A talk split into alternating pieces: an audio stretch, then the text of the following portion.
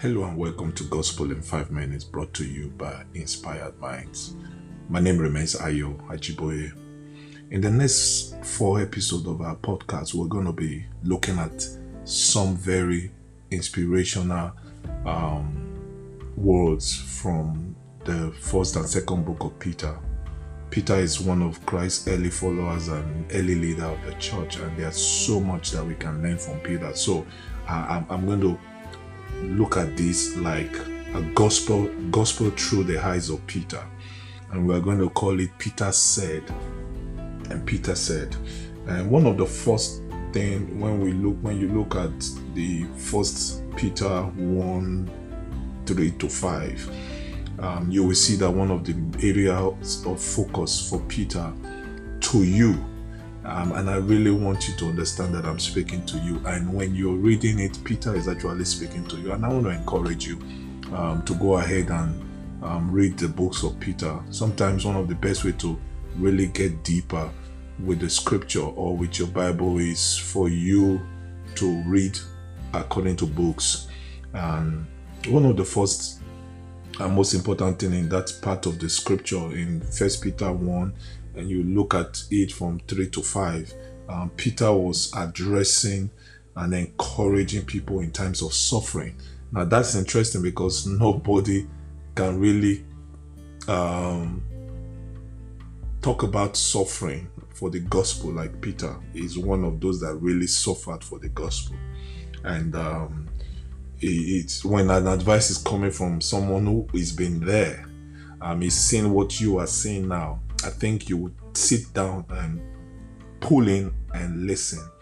Uh, he talked about how we should, as Christians, go through suffering, how we should have a mind shift about suffering, how we should distract ourselves from um, our pain and challenges. You know, don't let your pain and challenges get the best of your focus, but rather, even while you are suffering, while you are going through that challenges, Peter is telling you to remember. Um, to hope in eternity. You know, remember the living hope. Um, you should always remember. He said, All praise to God, the Father of our Lord Jesus Christ. It is by His grace, mercy, that we have been born again because God raised Jesus Christ from the dead. Now we live with great expectation and we have a priceless inheritance, an inheritance that is kept in heaven for you, pure and undefiled, beyond the reach of change and decay and through your faith, God is protecting you by His power until you receive this salvation, which is ready to be revealed on the last day for all to see. You know, imagine if your hope is in what you see. Imagine if your hope is in, um, imagine if our identity is in things. Um, if the joy, the peace, the fulfillment that we have in life comes from what we have possessed imagine how miserable we are going to be because you can lose things. You can lose your car, you can lose your home, you can lose um, your job. Um, imagine if those things really represent who you are. Imagine if your identity is tied to those things and then you have no identity. You are most unfortunately miserable. The what Peter is telling us here is that we should hope more in the unseen things um, I will rejoice. I will hope more in God's blessings upon my life because it is His blessing that make it rich. In other words, I'm already rich in His blessing. And because of his blessing upon me, I will access the riches and the wealth of the world.